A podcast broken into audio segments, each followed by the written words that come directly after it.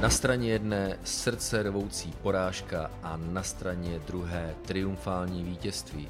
A co je mezi tím? Velmi tenká hranice. A myslím si, že o tom byla velká cena Ruska sezóny 2021, která přinesla z té vítězství pro Luise Hamiltona a z toho se můžou radovat fanoušci Mercedesu a Hamiltonovi fanoušci na straně druhé. To byla velmi bolestivá porážka pro fanoušky McLarenu a Lenda Norrise, ale o tom je Formule 1 a také o tom je tenhle Insta Pokec po velké ceně Ruska tradičně Tomáš Richter a Jirka Košta. Juro, už to rozdechal, prosím tě? Uh, no, záleží jak co, asi úplně ne, ale this is Formula One. Někdy se ti to líbí, někdy se ti to nelíbí a o tom to je a proto to sledujeme. Juro, ty to máš ještě fanouškovsky, zatímco já to mám léta takové jako empaticky spíš, že eh, lidé se často ptají, komu fandím, jestli nějakému konkrétnímu jezdci, anebo týmu a já říkám, a ono to tak je celému tomu systému, celé té Formule 1. Pokud ona přinese nějaký takový velmi emotivní závod, tak to je to, co mě baví. Ale empaticky u toho cítím, že radost měli Hamiltonovi fanoušci, kteří na jeho z té vítězství čekali nějakou dobu a hrozně jim to přeju. A na straně druhé empaticky mě krvácelo srdce s Norrisovými fanoušky. Takže v tomto ohledu to prostě byla, řekl bych, eh, taková jedna velká emoční uh, jízda na horské dráze. Co myslíš? To rozhodně, myslím si, že u každého fanouška, a jedno jestli fandí Hamiltonovi, Norrisovi, Ricciardovi, Kimimu Raikkonenovi, tak ty emoce byly nahoru a dolů v posledních eh, pěti, šesti kolech a tohle je prostě Formule 1 a ať se nám to líbí nebo ne, Lewis Hamilton si to vítězství zasloužil, jel takticky, vyplatilo se mu to, že má ty zkušenosti a dokázal si poradit s tím deštěm velmi dobře, což přesně Lando Norris v tomhle ohledu zaváhal. A je to podobně, ty už jsi to mi říkal několikrát, já to vidím úplně stejně, i když eh, my třeba to teď nevidíme a říkáme si dominance Lewis Hamiltona jen na 100 vítězství, koho to má bavit, ale podobně jsme to měli i v éře Michala Schumachera, kde mnoho fanoušků také nedokázalo docenit ty jeho výkony a dnes na to se slzami v očích vzpomínáme a děkujeme za to období, takže já osobně jsem rád, že ta stovka přišla v takovémhle závodě a o to větší a hezčí příběh to má tohleto z té vítězství. Jak tě tak poslouchám, tak si teď vybavuji uh, obrázky Luise Hamiltona po závodě. Uh, často býval v uplynulých letech takový křičovitý, naštvaný. Teď byl příjemně radostný, takovým přirozeným způsobem, ale tak, jak vysílal slova respektu jednak na adresu Maxe Verstappena, který dojel druhý, a jak soucítil s Landem Norrisem, to bylo něco tak lidského a přirozeného a přesně jak ty říkáš, bylo to velmi milé. Ale pojďme to ve výsledku v tomhle podcastu kolo na kolo, v našem Instapocket pořadu rozebrat a proto se snažíme trošku odrazit tenhle pozávodní podcast časově od velké ceny, abychom to dokázali všechno naštudovat, reakce, analýzy, to, co nikde jinde nenajdete na straně druhé, samozřejmě nechceme, aby to pro vás bylo příliš pozdě. Takže pojďme eh, vypíchnout jednu důležitou záležitost, eh, Jirko, a to je taktika velké ceny taková, že Verstappen bral nový motor, měl penalizaci z velké ceny Itálie, ale uh, rozbitý motor ze Silverstoneu, takže Red Bull musel někde nasadit nový motor. A to se stalo právě v Rusku, kde se hodně těžko předjíždí a Všeobecně jsme očekávali, že Hamilton bude dominovat, Mercedes jako tým a Verstappen horko těžko bude paběrkovat. To, že přijde o vedení v poháru jezdců, tak to byla v podstatě taková celkem jistá záležitost. Proto Hamilton nasadil, byť po lehce nepovedené kvalifikaci, sadu pneumatik žlutě označenou prostřední sada. Verstappen, protože startoval z konce, tak logicky nasadil bíle označenou sadu, která má dlouhou trvanlivost. A Juro, tohle rozdělilo závod, celou velkou cenu na dva e, taktické mechanismy. Na začátku Verstappen pro závod s nastaveným autem na trvanlivé sadě pneumatik to tam všechno kosil, Bota se rychle předjel, který jej měl nějakou dobu bránit. Oproti tomu zaseklý Lewis Hamilton se trápil, jenomže tak, jak oba zastavili, tak museli vyměnit pneumatiky. To je to, co říkají pravidla. To znamená, Hamilton nasadí tu trvanlivější bílou, která po několika kolech začne být výhodnější a Verstappen se musel smířit se žlutou, takovou tou, řekl bych, lidově řečeno chcete-li, tvarohovější. No a to znamenalo, že i když to vypadalo dobře, že i když Verstappen startoval poslední a Hamilton čtvrtý, tak on v určité fázi závodu, Juro, člověče byl za ním 7 sekund, to je úplně neuvěřitelné. Na straně druhé, po té, co Verstappen přezul na žlutou, tak se mu uh, Hamilton začal vzdalovat. Ten Hamilton, který začal mít vlastně šance a naděje na to dokonce v souboji s Landem Norrisem tenhle ten závod vyhrát. Takže to si myslím, že je taková, řekl bych, základní konstrukce velké ceny Euro, která ale měla další parametry, protože jednak zajímavý start, Lewis Hamilton zaseklý za některými, nechci říkat outsidery, protože to už dávno nejsou outsideri, ale, ale zase komplexní příběhy typického Grand Prix závodění. Jak ty si vnímal právě tuhle tu roli těch dvou bojovníků, eh, kteří se dostali do souboje právě s mnoha dalšími, kteří také hráli svou velmi důležitou roli. Já ještě se vrátím na začátek. Mě osobně překvapilo, že Max Verstappen Lewis Hamilton stavili ve stejném kole a že Max tedy přezouval na tu měkčí žlutě označenou sadu, což jsem si říkal, tak v ten moment přece přichází o tu výhodu, že startoval na té tvrdší, tak proč to dělali? Tak nějak jsem to úplně nepochopil a... Ale co jsi čekal, promiň Juro, co jsi čekal, že můžou udělat, že jakoby sedli na červenou? ne, ale myslel jsem si, že zastaví třeba o 10-15 kol déle. Mně to přišlo strašně brzo na zastávku v boxech a tak nějak podobně se zapikal i George Russell a dokonce to vypadalo chvíli, že i Carlos Sainz, nebo ono by to taky bylo, kdyby nepršelo. A tohle to, myslím si, že Red Bull úplně strategicky nezvládl, ale nakonec eh, ve finále to stejně bylo jedno ono bylo vidět pak, že už ke konci toho stintu na těch žlutých pneumatikách zkrátka Verstappen nestačí a postupně se mu Pérez vzdaloval i Fernando Alonso. Alonso ho předjel dokonce na rovince jak nic a to je něco, co bychom asi úplně neočekávali. Každopádně, povídej, jestli tady no, něco ještě no, máš. No, ono to má totiž trošku své vysvětlení. Já rozumím tvému pohledu na věc a asi fandové Red Bullu by si to přáli, ale tím, jak musel Max Verstappen hodně bojovat na velmi náročném ruském okruhu, tak ono to ty bílé pneumatiky přece jenom sežrali. To, že nasadil Verstappen na začátku bílé pneumatiky, ty nejtvrdší, který, které v sobě měly nějaký potenciál výkonnostní, tak eh, on je Verstappen vyčerpal právě tím, že dokázal, a to uznej, Euro, tak dokázal odvést vlastně ve stejné strategii jako Bottas podstatně lepší práci než právě finský závodník Mercedesu. Takže tam to asi trošku ukradlo právě ze životnosti těch bílých pneumatik. To se dalo čekat, určitě musel Verstappen dopředu a já si myslím, že Valtteri byl zase až příliš konzistentní a tím se to zkrátka podepsalo na jeho výkonu.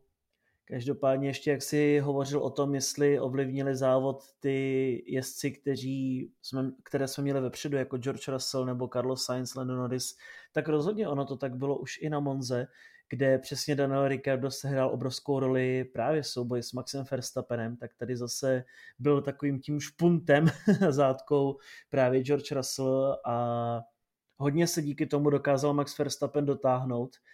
Nakonec eh, skoro spolu byli ve vzájemném souboji a to, když Verstappen startoval poslední 20. a Lewis Hamilton jako čtvrtý, je něco, co bychom určitě neočekávali. A Zamysleme se nad tím, dokážete si představit, že by ještě v sezóně 2019-18 byl vepředu vůz Williamsu, McLarenu a Ferrari a tyhle ty jezdci vybrzdili Red Bully a Mercedesy. Ty by jim tehdy zamávali a vůbec by se s nima nezdržovali, ale jak se nám to postupně docvakává, to je zkrátka super a věřím, že tohle to budeme mít do konce sezony, protože týmy už zkrátka nevyvíjejí. Ale v tom je právě úžasnost příběhu Velké ceny Ruska, protože Hamilton Velká cena Ruska měla vlastně dvě kapitoly. Ta první, ve které se eh, Hamilton trápil a Verstappen bojoval. Hamilton se trápil právě proto, že byl zaseklý za eh, piloty, kteří byli v minulých letech považovány za outsidery, ale dneska už nemohou být, takže Hamilton nedokázal jet takové tempo. Ve druhé polovině se to otočilo.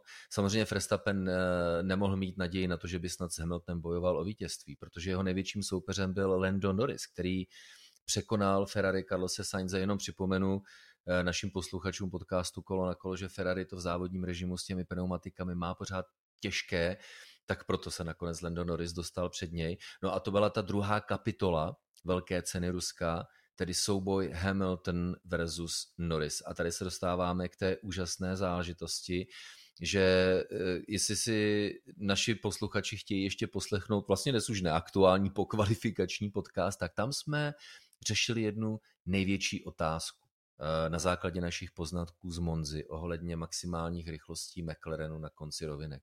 A Juro uznej, Juro uznej že Právě to se potvrdilo. Mimochodem, eh, dokonce oba jezdci, zase další poznatek pro tenhle podcast, jezdci McLarenu, Lando Norris a Daniel Ricciardo nasadili dokonce různá nastavení. Eh, Daniel Ricciardo preferoval nastavení, které má ještě o něco větší maximální rychlost na konci rovinek, také proto se s ním Lewis Hamilton takhle trápil. Ale abych přišel eh, k hlavnímu tématu, tak naším největším otazníkem bylo, až se Hamilton dostane za McLaren Landa Norrise, jak moc Lando Norris a jeho McLaren se budou eh, schopni bránit Hamiltonovi. A Juro, trošku se ta naše předpověď naplnila. On byl naprosto bravurní v té obraně, tak jak nastavil auto na celou délku okruhu a, a Lewis Hamilton prostě nenacházel recept.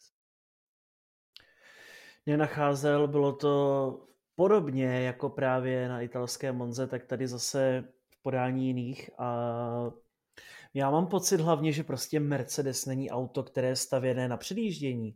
Mně přijde, že ta filozofie je zkrátka už od toho roku 2014 postavena tak, že Mercedes počítá s tím, že budou nejrychlejší v kvalifikaci nebo ve druhé řadě a na startu přesprintují své soupeře, protože přesně Valtteri Bottas obrovské problémy s předjížděním, Lewis Hamilton taktéž nebyl schopný předjet nikoho a stejně tak ani Lenda Norris v, pos, eh, v druhé části závodu. On se sice dotáhl neuvěřitelně rychle, ale pak už zase nedokázal předjet a opakovala se nám ta situace z předchozích závodů.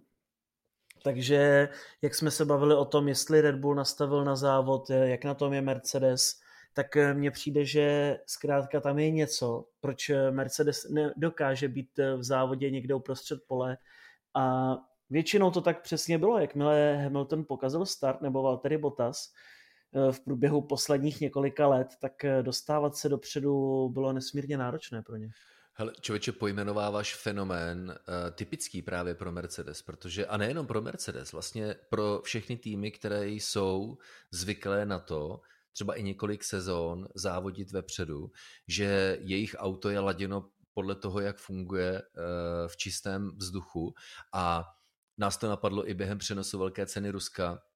To tempo, se kterým Hamilton stahoval Norise, tak bylo obrovské. Jenomže jak se mu dostal na rozdíl mezi eh, jednou a půl sekundy a dvěma sekundami, tak, tak se začal trápit. A to je pro Formuli jako vůz úplně typické, ale máš pravdu v tom, že Mercedes prostě na to doplácí trošku víc, protože on jako kdyby neměl eh, ty zkušenosti. Takže dostáváme se ke klíčové fázi Euro a teď všichni fanoušci Lenda Norise a McLarenu, je mi to jasné, že tahle fáze povídání bude hodně těžká, ale vypadalo to právě s ohledem na to, co si popsal, že Lewis Hamilton s ohledem na jednak schopnosti Lenda Norise, který prostě nedělal chyby, jel bravurně fantasticky, a na nastavení a samozřejmě kvalitu, rychlostní kvalitu McLarenu, tak to začalo nějakých, dejme tomu, 10-8 kol před koncem velké ceny vypadat na to, že to McLaren a Lando Norris dotáhnou na vítězství. Mimochodem, to by byla úžasná story, úžasný příběh jen 14 dní poté, kdy Lando Norris musel prohlásit, mám velkou radost, ale tohle je možná moje nejbolestivější druhé místo, po té, co můj týmový kolega Daniel Ricciardo vyhrál velkou cenu Itálie tak teď si vem to zadosti učinění, ta, ta, ta třešnička na dortu, to, ta odměna, že by Lando Norris na okruhu, na kterém McLaren nečekal, že by byl konkurenceschopný, tak čistě a férově by dokázal vyhrát. To vítězství Euro bylo na spadnutí. Věříš tomu, že by Lewis Hamilton asi Landa Norrise nepředjel, nebo si myslíš, že by ho nakonec nějak dal? Mm, nepředjel. protože eh, nikdo nebyl schopný předjet Daniela Ricciarda na Monze a přesně jak jsem říkal, tady bylo vidět, že Hamilton se neuvěřitelně rychle docvakl, ale v ten moment eh, zase Lando trošku zabral a ono skutečně, když máte dva vozy s motorem Mercedes, tak to není tak snadné dostat se před toho druhého, byť je to jiné šasy. A mně osobně tedy to bylo už tak nějak, mně už to připadalo jako rozhodnuté, ale Bůh si to nepřál, začalo pršet. A co je ještě zajímavé, tak v poslední době to tak nějak máme, že když se tyhle ty mladíci chystají na první vítězství, tak se stane něco neuvěřitelného. Takhle Alex Albon, George Russell, Charles Leclerc. Už to vždycky vypadalo, že to vítězství první konečně bude v této Grand Prix a pak eh, se nakonec z nějakého důvodu nestalo a většinou to bylo skutečně z takových nečekaných důvodů. To je bolestivost právě nástupu té mladé generace. Ono, jestli si myslíš, že to bude snadné, že začnu závodit ve Formuli 1 a pak porážet všechny ty šampiony, tak některými bolestmi si budou muset tihle mladíci projít, protože tyhle bolesti jim přinášejí zkušenosti. Já to nemyslím nějak škodolibě, naopak, já to myslím s velkou pokorou, protože přes tyhle špatné zkušenosti tihle mladíci jako Lando Norris a další a George Russell a, a Charles Leclerc tak budou eh, právě eh, získávat poznatky takové, které jim umožní být lepší než ti, kteří byli nejlepší v předchozích letech. Ale teď se dostáváme, Juro, do finále. A tady musím říct jeden uh, zajímavý, doufám alespoň pro naše posluchače podcastu Kolo na kolo, byť pro mě trošku bolestivý, poznatek uh, ze samotného komentování. My totiž jako uh, štáb uh, komentátorů programu Sport 1 a Sport 2 máme k dispozici stejná radarová data od společnosti FOM, jako, eh, jako občas vidíte na, eh, na kameře během přenosu na monitorech týmů na boxové zíce. To jsou úplně stejná data.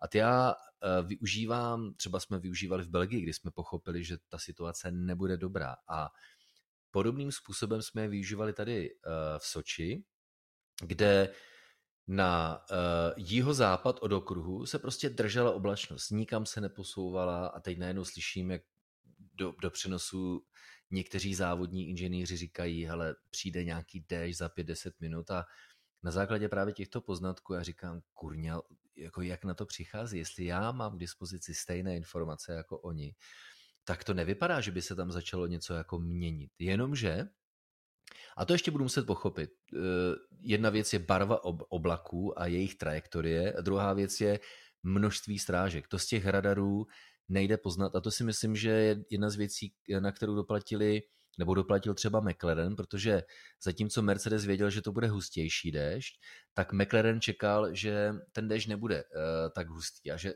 že to vlastně budou lehké kapky. A proto já takhle až skoro sebevědomě uh, dokonce ukojen radostí, hele, máme k dispozici fakt mnoho informací od FOM, tak do přenosu říkáme, a, a takových zkušeností jsme měli v mnoha letech, kdy ty předpovědi přicházely a týmy se pletly. Já už říkám, vy jste normálně nímandi, to s váma není možný.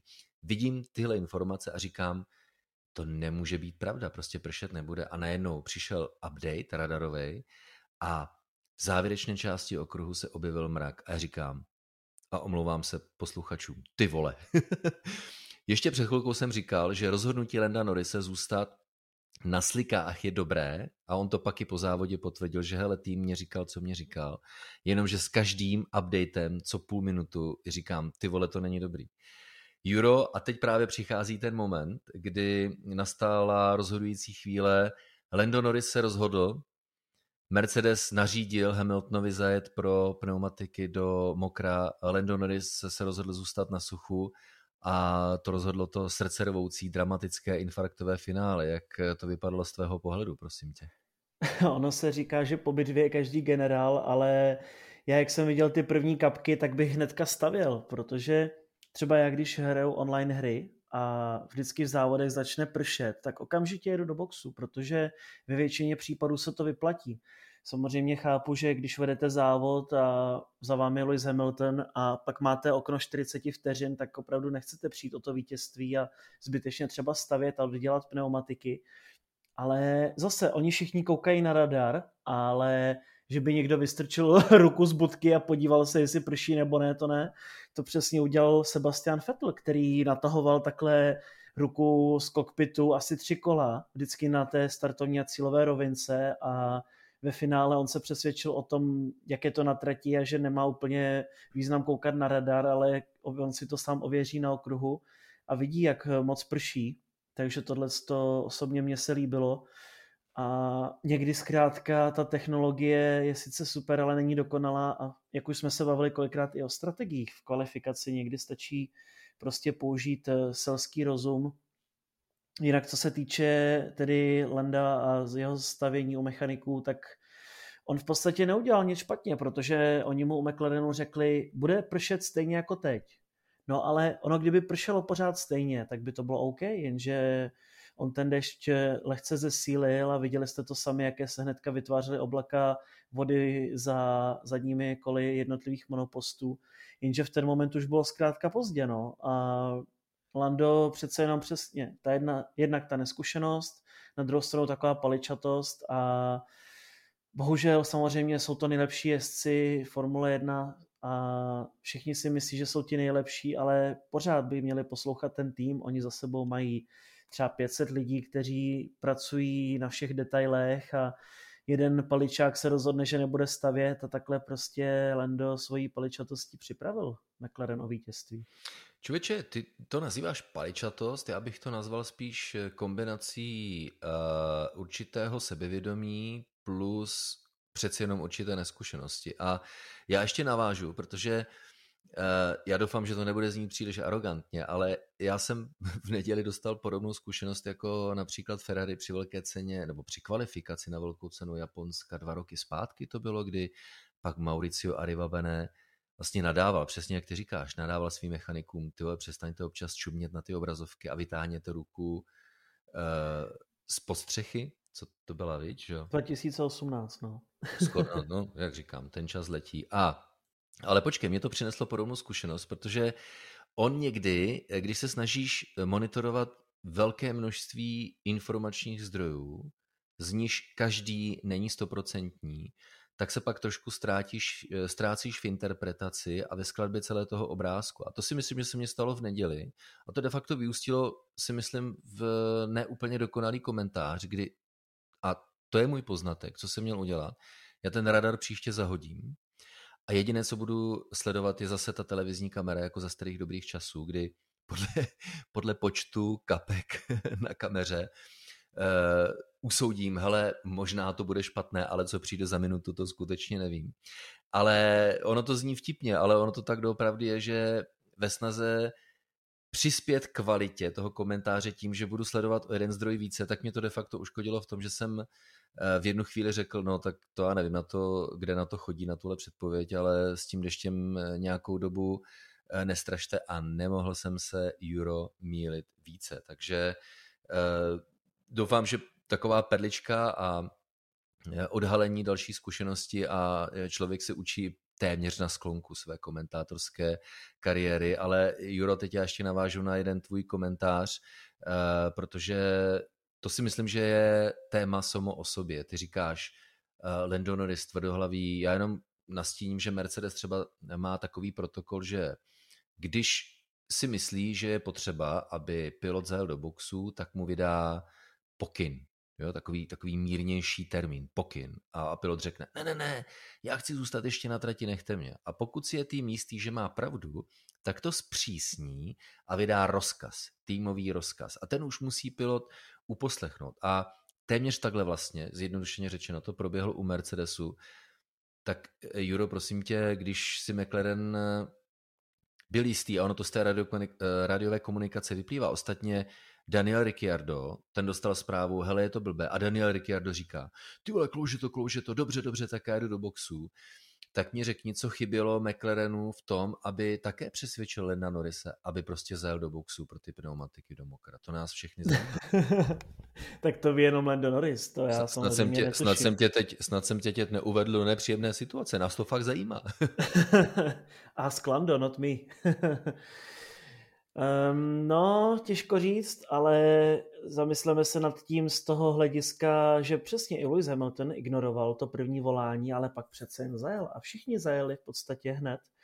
Lando byl víceméně na trati nejdéle ze všech a je to prostě, McLaren je váš zaměstnavatel, vás, váš šéf, platí vám miliony a když vám sakra váš šéf řekne tohle udělejte, tak to máte udělat. Já chápu, že to je pilot Formule 1, že chce být šampionem a že chce vyhrát závod, ale i, i Max Verstappen, i Lewis Hamilton, i Daniel Ricciardo, já nevím, i Sebastian Vettel, všichni dostali pokyn, tak ho respektovali a Lando ne. Ten prostě až vyloženě, když se roztočil s monopostem a zjistil, že skutečně by si ještě rozbil hubu a nemusel by je vůbec dojet, tak až potom zajel. Ale Samozřejmě tohle je souhra mnoho okolností. Lendo věděl, že to vítězství je sakra blízko, že už zase dlouho ta šance nemusí přijít.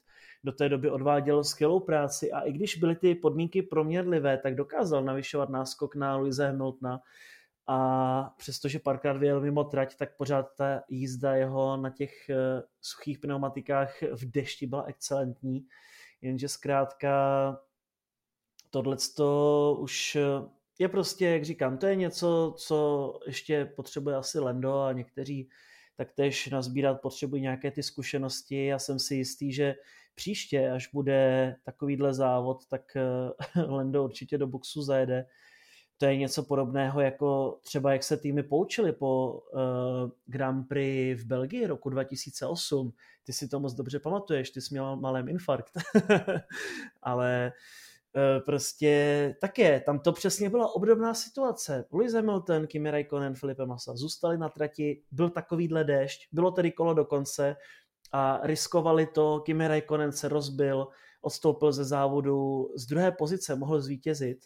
No a Lewis Hamilton to měl tak tak, že dokončil závod, a to potom, když se jela finále v Brazílii toho samého roku, no, tak to už jsem, všichni to, to, stavěli. To, to, to, to si právě říkám, jakože dobře, tak přišel se, se zážitkem Velké ceny Belgie 2008, za to děkuju s tím infarktem, ale si říkám, proč si nepřišel z Brazílii 2008, člověče, to byl ještě větší infarkt. No, to právě, ale vidíš pak už, že už ty týmy uvažovali jinak. A i ty, i ty jezdci, protože se poučili z Belgie a nikoho už tehdy nenapadlo dvě kola do cíle, to už dokloužeme. Ne, všichni zajeli, všichni okamžitě stavili, kromě Tima Glocka tedy, ale Louis Hamilton automaticky zajel, i když věděl, že ho to může stát titul, ale bylo to pořád to menší riziko.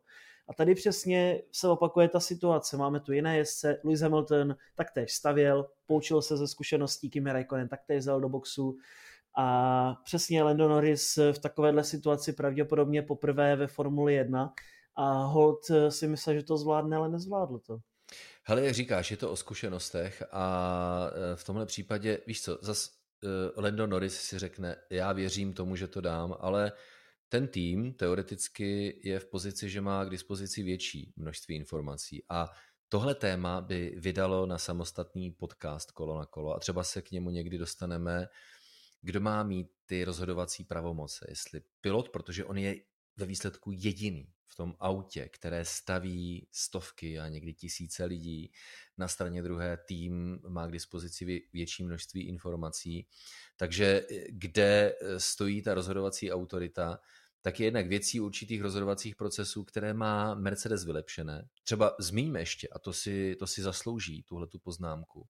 U Red Bullu to bylo famózní. Zatímco u Mercedesu, tam to je tak, že oni mají mechanismus takový, že když si zatím Mercedes stojí a už mají pilota fakt jako hodně neposlušného, tak prostě mají tu nejvyšší autoritu typu tohle je rozkaz a už nás nezajímá, co si myslíš, zajeď. U McLarenu to zjevně po těch problémech v mnoha posledních letech, které mají, tak se to třeba dá trošku pochopit, ale právě tahle zkušenost uh, bude znamenat to, že oni to vypilují v dalších letech. A přesně, jak říkáš, jak přijde podobný závod, tak už na tom zase budou o hodně lépe. A v tom je ta Formule 1 a procesy postupného zlepšování fascinující. Ale třeba u toho Red Bullu to bylo fascinující, takže tam to nechali čistě na Maxi Verstappenovi člověče a ve výsledku mu to vyneslo druhé místo je to strašně zvláštní a pořád já prostě mám takový názor, je to strašně těžké, ale pořád si myslím, že ten tým má větší slovo, protože my všichni ve Formule 1 obdivujeme Lewis Hamiltona, Maxe Verstappena, nevím, Sebastiana Fetla, ale Sebastian Vettel, Kimi Raikkonen, Lewis Hamilton, Max Verstappen jsou těmi jezdci jenom díky svému týmu, jenom díky těm stovkám lidí, kteří pro ně pracují. A je to týmová práce. Ten, jenom, ten jezdec v podstatě, když to řeknu jednoduše, jen řídí auto, ale zatím všema je takových lidí, takové práce, jezdec jen sedne do formule, odjede to a jde pryč, ale my vůbec si nevědomujeme, kolik času stráví mechanici v garáži, jak dlouho připravují vůz, jak dlouho připravují boxy, to samé inženýři, to samé lidi přímo v továrně vyrábějí díly a pak eh, přesně tenhle ten výsledek, i když tedy Lando v ten moment eh, třeba by nevyhrál, byl by druhý, ale zkrátka kvůli jeho rozhodnutí tohleto nechá na holičkách třeba 500 lidí. A Jasně, každý tým k tomu má jiný přístup, ale pořád bychom to měli respektovat. Nechci teda jenom hanit eh, Lenda Norise, protože já ho mám rád, ale když už se bavíme o téhle situaci, tak prostě to tak bylo. I vele zkušený Daniel Ricciardo nakonec OK, respektuju prostě, řekli jste mi to, tak, eh, tak to uděláme takhle a jedeme v tom jako tým, ale tohle to moc nebylo týmové. Uh, člověče, nemyslím si, že by Lando Norris nebyl týmový hráč. Mně to přišlo spíš takové uh, neskušené v kombinaci s tím, vidím tady příležitost udělat něco jiného, ale to je výsledkem té neskušenosti. Nakonec přesně, jak si zmiňoval Daniel Ricciarda, tak on sám říká, jo, ty vole, klouže to, tak jo, tak já jedu eh, a to také vyplývá ze zkušeností. Takže, eh, jak říkám, o tom se dá hovořit dlouho a věřím, že v některém eh, z našich dalších povídání k tomu najdeme příležitost, protože my naše posluchače podcastu Kolo na kolo nechceme zase moc okrádat o čas, i když bychom si mohli povídat hrozně dlouho, ale abychom to dostali všechno, tohle naše dnešní povídání do rozumné délky. Takže jenom eh, to vypointujeme tím, už jsem zmiňoval, Max Verstappen, brilantní rozhodnutí, tým to nechal na něm. On, jako kdyby Max Verstappen věděl, co má udělat. A nakonec po startu z posledního místa, druhý v cíli, což znamená dva body rozdílu mezi lídrem šampionátu Lewisem Hamiltonem a Maxem Verstappenem, který právě ztrácí tyhle dva body. Kdo by si to byl? na začátku velké ceny Ruska pomyslel. Takže po 15 závodech dva body rozdílu mezi dvěma největšími rivaly eh, v boji o titul mistra světa naprosto parádní podívaná. Ale o tom zase třeba dále, protože nás čekají další závody, za 14 dní velká cena Turecka a my totiž, Juro, ještě musíme vypíchnout jednu zase další exkluzivku, úplně pro mě naprosto šílenou a to je nelekněte se, příběh Fernanda Alonza, protože zase, když to komentuji, tak vidím, ty vole, Fernando Alonso po startu, nájezd do druhé zatáčky, nedal to, prosvištěl to, po stejné trajektorii jako v loňském roce Carlos Sainz na McLarenu, který to tam rozbil, ale Fernando Alonso to dal, projel to tam, Jenomže, a teď Jirko, my jsme se na tohleto připravovali, protože jsme si o tom nepovídali, takže teď to tady trošku se hrajou takovou malou roli. Kurňa, Lu, uh, Fernando Alonso byl na rovince před zatáčkou číslo dvě vlastně sedmý a poté, co se vrátil na závodní dráhu po tomhle svém extempore, tak byl čtvrtý za Georgem Russellem. Celkem správně si toho eh, všimli určití komentátoři. Prosím tě, co to tam ten Fernando Alonso vyvedl? O co šlo? Hlavně řekněme, jestli to bylo fair a úplně hlavně, jestli to nebyla nějaká novodobá uh, senzace uh, velmi chytrého, až skoro vypočítavého, mazaného přístupu Fernanda Alonza, protože tohle, co se stalo ve druhé zatáčce po startu, tak to stojí za pár dalších sekund, které mu tomu věnujeme. Tak Juro, pojď na to. Číky Nando.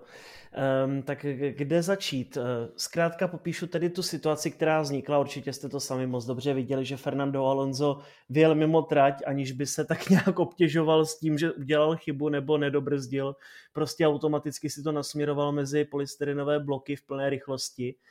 A my jsme se o tom právě s Tomem tak nějak přeli, jak to vlastně bylo, protože eh, ještě můžete se určitě podívat na onboard eh, z Fernandovy kamery, například na mém Twitteru, teď jsem to nedávno sdílel, a uvidíte, že Fernando vlastně těsně před tím, než se zatáčí do zatáčky číslo dvě, tak je za Georgem Russellem. Jenže my víme, že v ten moment, kdyby se zatočilo, tak by Fernando Alonso za Georgem Russellem nebyl a byl by za Astonem eh, Lance Strolla a myslím, že za McLarenem Daniela Ricciarda a ještě pravděpodobně za uh, za jedním vozem, takže by byl, jak říkáš, sedmý nebo šestý, ale Fernando vyjel tedy mimo trať, protože, řekněme to, jakoby nedostal prostor na trati, takže musel opustit trať. No a protože když opustíte trať ve druhé zatáčce, tak tam musíte jet podle těch eh, polystyrenových bloků a v tom případě se smíte vrátit na trať. Všechno OK, podobně to funguje například i na italské Monze v první zatáčce nebo ve třetí a čtvrté. Takže Fernando v plné rychlosti prosvištěl mezi polystyrenovými bloky, ale vlastně se vrátili ještě před Georgem Russellem, takže na třetí pozici a postupně začal zpomalovat, aby to nebylo tak blbé a zařadil se tedy za George Russella, za kterým tedy teoreticky měl být, když si to vezmeme, že byl v podstatě za ním při opuštění druhé zatáčky. No a otázka tedy padá na to, jestli je to fair nebo ne. Na jednu stranu můžeme říci, že to fair je, protože Alonso respektoval ty nařízení od ředitelství závodu, takže se vyhnul takhle tomu chumlu jezdců a vyjel skrze polystyrenové bloky, ale na druhou no, stranu... Mimo, mimo trať, ty brďo, skrze polystyrenové bloky. No, mimo bloky, trať, ale, ale, respektoval, ale respektoval to, co měl, že jo, zkrátka. Hele, Juro, je, to, je, to, je to mazané, je to podobná věc, která se děje i na Red Bull ringu pravidelně po startu a Fernando si asi řekl, aha, tak oni takhle využívají po startu toho, že opustí trať a vrátí se přede mnou, tak Alonso si to tady udělal po svém. Čověče, ale eh, v tom, a ještě jednou, možná eh, pro přehlednost toho, v čem spočívám tedy já a někteří další, kteří na to poukazují tu mazanost. Fernando Alonso, když odstartoval, tak startoval z šestého místa, předjel jej ještě Lance Stroll. Takže svištěl si to po té rovince skrze zatáčku číslo dvě a za ní sedmý v pořadí plus minus, neřešme, co se dělo předtím, Norris, Sainz, Russell, Hamilton, Ricciardo a Stroll. A Alonso vyjel mimo trať a nejenom byl čtvrtý. Jenomže to, na co ty poukazuješ, a tady právě ti musím dát ten kredit, ve výsledku tak toto komentoval i ředitel závodu Michael Messi po závodě a proto jsem rád, že můžeme ten podcast dělat s určitým odstupem, protože vám tuhle reakci můžeme přinést. Tak v tom spočívala mazanost Fernanda Alonza, protože on do té první zatáčky to na těch brzdách poslal takovým způsobem, že se na výjezdu do zatáčky skutečně, uh, Juro, jak říkáš, dostal až na čtvrté místo za George Rasla. Byť s velkým množstvím kinetické energie, protože tak nějak jako počítal s tím, že to třeba nedá. Kdyby se chtěl do té dráhy vejít, tak by ztratil pozice.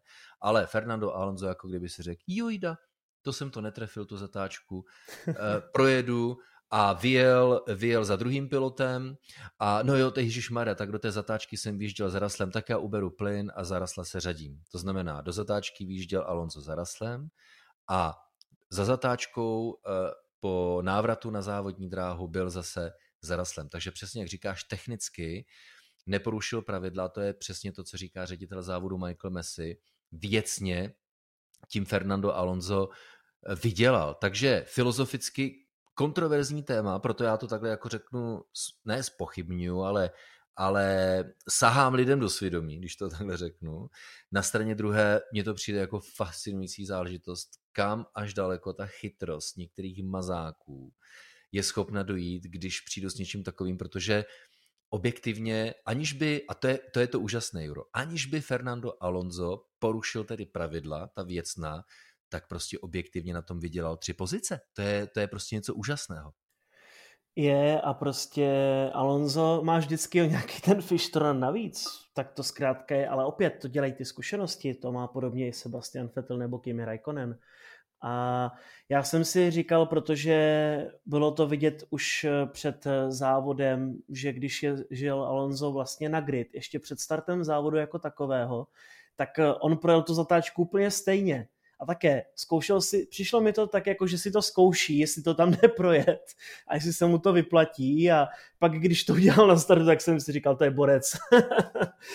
to, prostě, to prostě se dalo čekat pak už a Alonso takovýhle věcí už udělal v minulosti několik, takových sporných On eh, bych řekl skutečně, že je takový ten profesionál a expert na to hledání těch šedých zón ve Formuli 1 a vlastně ve finále si může říkat FIA, že jsou oni tupci, že to neudělali, ty polystyrenové bloky podobně jako v předchozích letech, ale že tam nechali Alonsovi takovouhle díru. Hele, je to, je to um, mazácké ještě v tom smyslu, že on se Alonso při přibližování do té zatáčky číslo dvě na konci té dlouhé rovinky za toho Rasla dostal člověči někde až v posledních několika metrech. To mě to přijde fascinující. V těch obrovských rychlostech on fakt dokázal vyhodnotit, jedu rychle, schválně, netrefil jsem to, ale vím, za kým jsem, vrátím se, a, ale ta vypočítavost, ta, ta, ta prvoplánovitost celého tohle toho manévru, prostě jako fascinující. Někdo by se mohl pozastavit tím, není to fair, ale, ale je to v pořádku. Fascinující, že jo? Ještě bych chtěl doplnit, eh, určitě se podívejte na Amazon Prime na dokument Fernando. Je to na bázi Drive to Survive. Teďko vyšla druhá série, kterou jsem tedy ještě neměl čas vidět, ale právě on se tam o tom Fernando baví a jeho přítelkyně Linda o tom mluví, že Alonso si furt něco vypočítává v hlavě a že byl vždycky dobrý v matematice a furt taktizuje, strašně o tom přemýšlí a zkrátka jeho mozek je takový počítač, který nad něčím furt takhle uvažuje a dělá různé algoritmy. A i tady se to vyplatilo, protože ono si na jednu stranu řekneme, že to tam Alonso prosvištěl, ale chtělo to také mít velké, protože v loňském roce sice jsme měli trošičku jinak ty polystyreny rozmístěné, ale Carlos Sainz to neodhadl, chtěl udělat to samé, co Alonso a rozsekal se tam hnedka po startu. Hele, je to, eh, si myslím, brilantní story, která si zaslouží místo v tomhle podcastu kolo na kolo, ale nechceme uh, lidi a naše posluchače okrádat o čas, takže pojďme to uh, přiblížit k našemu finále, protože my jsme slíbili uh, speciálku, ale ještě předtím, než se k ní dostaneme, tak uh, poslední téma, Valtteri Bottas, nečekaně pátý motor, poté co nasadil čtvrtý, je to věc, kterou nejsme schopni úplně prezentovat v podcastu, takže vás odkážu na můj Twitter Tom Richter F1, kde najdete grafy spotřeby jednotlivých motorů nebo jednotlivých komponent pohodných jednotek, chcete-li, každého z pilotů, což vám nastíní celý důležitý příběh, který tady vždycky byl, ale dneska, letos, je o to důležitější, o co napínavější je souboj o titul mistra světa. Nejenom mezi Lewisem Hamiltonem a Maxem Verstappenem, ale o to, jakou důležitou roli v tom hrají právě Valtteri Bottas a třeba Sergio Perez. Valtteri Bottas bral pátý motor pro velkou cenu Ruska nikoli náhodou. A primárně ne proto, že by měl eh, blokovat Maxe Verstappena, což se mu teda jako moc nepovedlo, budíš, ale hlavně proto, také další exkluzivka, že jeho čtvrtý motor z Monzy má nějaké problémy, ale hlavně proto taky, aby podobně jako u Sergia Pereze, tak aby tihle dva týmoví kolegové svých, eh, řekl bych, jedniček v jednotlivých týmech, tak měli motory silné v závěru sezony, aby o to víc dokázali potrápit eh, své vlastně křížové eh, partnery v, v dalších týmech, ať už je to Mercedes nebo Red Bull. Podívejte se na to, jenom dodám, že životnost motoru v letošní sezóně nějakých 5 až 6 závodů. Takže s tímhle se dá kalkulovat. Ještě jednou připomenu Tom Richter F1 a jenom, Jirko, eh, nastínili jsme, jaké jsou pravé okolnosti nasazení pátého motoru, ale vypadá to, že taktika motorů s ohledem na limit eh, určený pravidly, tak bude fakt letos hrát o hodně důležitější roli, než kdy dřív, že jo? Je to Brutus, protože ještě tak 15-20 let zpátky jsme měli tři motory pomalu na jeden víkend a teďko to máme na celou sezónu to je mazec a určitě klobouk dolů před tím, jak v dnešní době je účinnost a spolehlivost pohonných jednotek. A co to dokáže vydržet, protože ty formule sice v zatáčkách to trošičku se to sbírá, ale na druhou stranu v pomalých zatáčkách tedy primárně, ale potom jak tedy na těch rovinkách, to je super. A co to všechno vydrží, ještě jako když tam máme ty různé rekuperátory a rekuperační systémy, tyhle ty věci, kde často v minulosti bývaly nějaké elektrické glitche, tak eh, mě to fascinuje a já jsem ve finále až v šoku, že až teďko v Rusku se to mění a že třeba takový Lewis Hamilton pořád jede se třemi. Hele, to je zase další, podobně jako na to, jestli má hlavní slovo pilot anebo tým, tak i na téma taktiky motorů, limitů a s jakou filozofií přistupují týmy k rozhodnutí o tom, že nasadí další motor, taky na to by se dala vybudovat speciální epizoda podcastu Kolo na kolo. A třeba se k tomu někdy dostaneme, až budeme hodnotit zpětně sezónu, protože já si myslím, že to bude hrát velmi důležitou roli. Fascinující sezona, jsem z toho úplně nadšený, ale jak říkám, musí přijít konec. Nicméně, Jirko, já mám pocit, že, že je ti tady se mnou samotnýmu smutno. Co myslíš? Co kdybychom... Už to tak bude. jo. co kdyby, hele, co kdybychom příště po velké ceně Turecka v našem podcastu Kolo na kolo Instapokecu nebyli sami. Co kdybychom uh, přizvali některé z našich posluchačů? Uh, co říkáš tomuhle nápadu, čověče? Let's do it. Určitě. Já budu jen rád, protože všichni moc dobře víte, že já jsem srdcař a fanoušek pořád a miluji Formule 1, miluji všechno, co se děje kolem. A vždycky tak nějak jsem toužil potom být součástí tohoto světa. A nakonec jsem měl to obrovské štěstí a za to každý den děkuji, že mám tu příležitost se na tom nějakým způsobem podílet. Je úplně jedno, co se děje, ale prostě jsem toho součástí. No a tak nějak nás tedy napadlo s Tomem a já to tedy odkryju, že i ty, ty nebo ty byste toho mohli být součástí taky. Hele, pojďme na to, jenom musíme určit uh, nějakým způsobem, kdo to bude. Takže, dámy a pánové, naši posluchači podcastu na kolo, až budeme natáčet epizodu, a děje se tak v pondělí večer, další epizodu po závodního podcastu, tentokrát konkrétně po velké ceně Turecka, tak chceme dva z vás u toho. Moc bychom si to přáli. Jde jenom o to, jak rozhodnout o tom, kdo to bude a to nám možná bude trošku lámat srdce, protože tady nemůžou být všichni. Takže jsme se rozhodli s Jirkou následovně. Jirka vybere jednoho a já vyberu jednoho. Jirko, řekni mi, jakým klíčem, respektive na jakých platformách a kde, protože ten klíč bude takový, že ty se sám rozhodneš podle sympatí a asi, asi vzhledu a přirozené inteligence a já nevím podle čeho všeho ještě, ale hlavně na jakých platform, platformách ty budeš vybírat jednoho eh, z našich hostů dalšího podcastu Kolo na kolo po velké ceně Turecka. Povídej. No to jak ty říkáš, bude to velmi, velmi těžké a bude to ještě horší, než odhadovat vítěze jednotlivé Grand Prix. Ale určitě zkusím to nějak skombinovat, protože různí lidé mají různé platformy, takže jsem si říkal, že by asi nebylo úplně ideální to spát jenom na jednu. Takže si to rozdělíme, já budu mít eh, TikTok, TikTok, jak chcete, Jorge Costa podtržítko dole 29, stejně tak Instagram, nebo i když zadáte Jiří Košta, tak to najdete.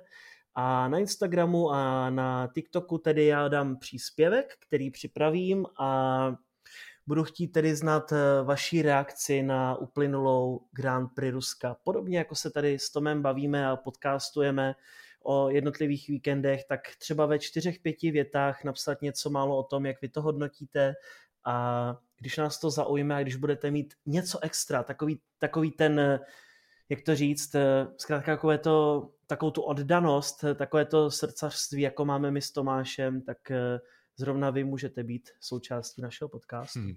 Já se moc těším na tvého hosta, Jirko. A, a já na tvého samozřejmě.